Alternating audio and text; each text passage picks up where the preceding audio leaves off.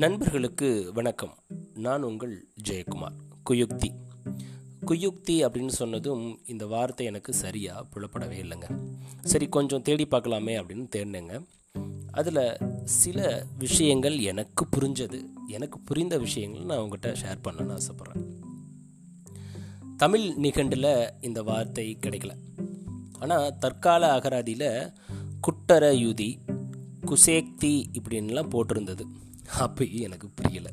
சரி இன்னும் கொஞ்சம் டீப்பாக தேடி பார்க்கலாமே அப்படின்னு தேடி பார்த்தப்போ எனக்கு இது தெளிவாக புரிஞ்சதுங்க. யுக்தி அப்படின்னா தந்திரம் சாமர்த்தியம் அப்படின்னு வச்சுக்கலாம்.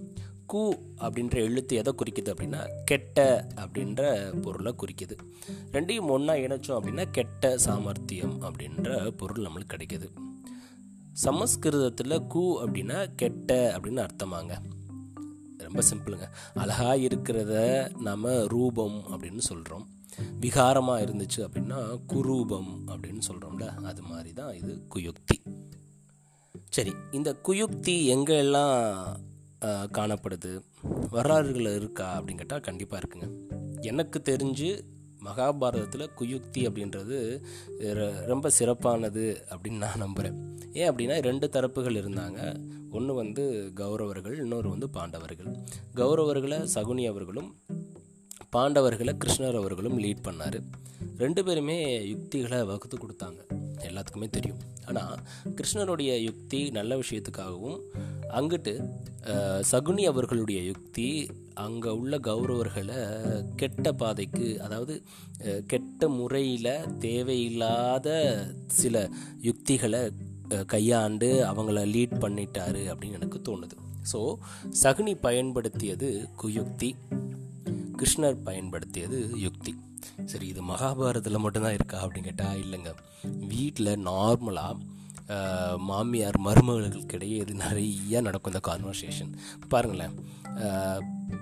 மகன் வந்து சாப்பிட வராருன்னு வச்சுக்கோங்களேன். அப்போது மாமியார் வந்து சொல்லுவாங்க அவனுக்கு சாப்பாடு போடுமா? அப்படின்னு சொல்லிட்டு. உடனே மாமியார் சொன்ன உடனே மருமகள் கேட்டுருவாங்க. உடனே சரி நான் போடுறேன் த அப்படின்னு சொல்லுவாங்க. அதுக்குள்ளே இவங்க என்ன செய்வாங்க அப்படின்னா இரு இரு அவனுக்கு வந்து முட்டை பொறிச்சு தரேன். அதுக்கப்புறம் போடு அப்படின்னு சொல்லுவாங்க. சரிங்க த அப்படின்னு அவங்களும் சொல்லிடுவாங்க அது வரைக்கும் ஏன் நீ வந்து மித்த தட்டெலாம் எடுத்து வைக்க மாட்டியா?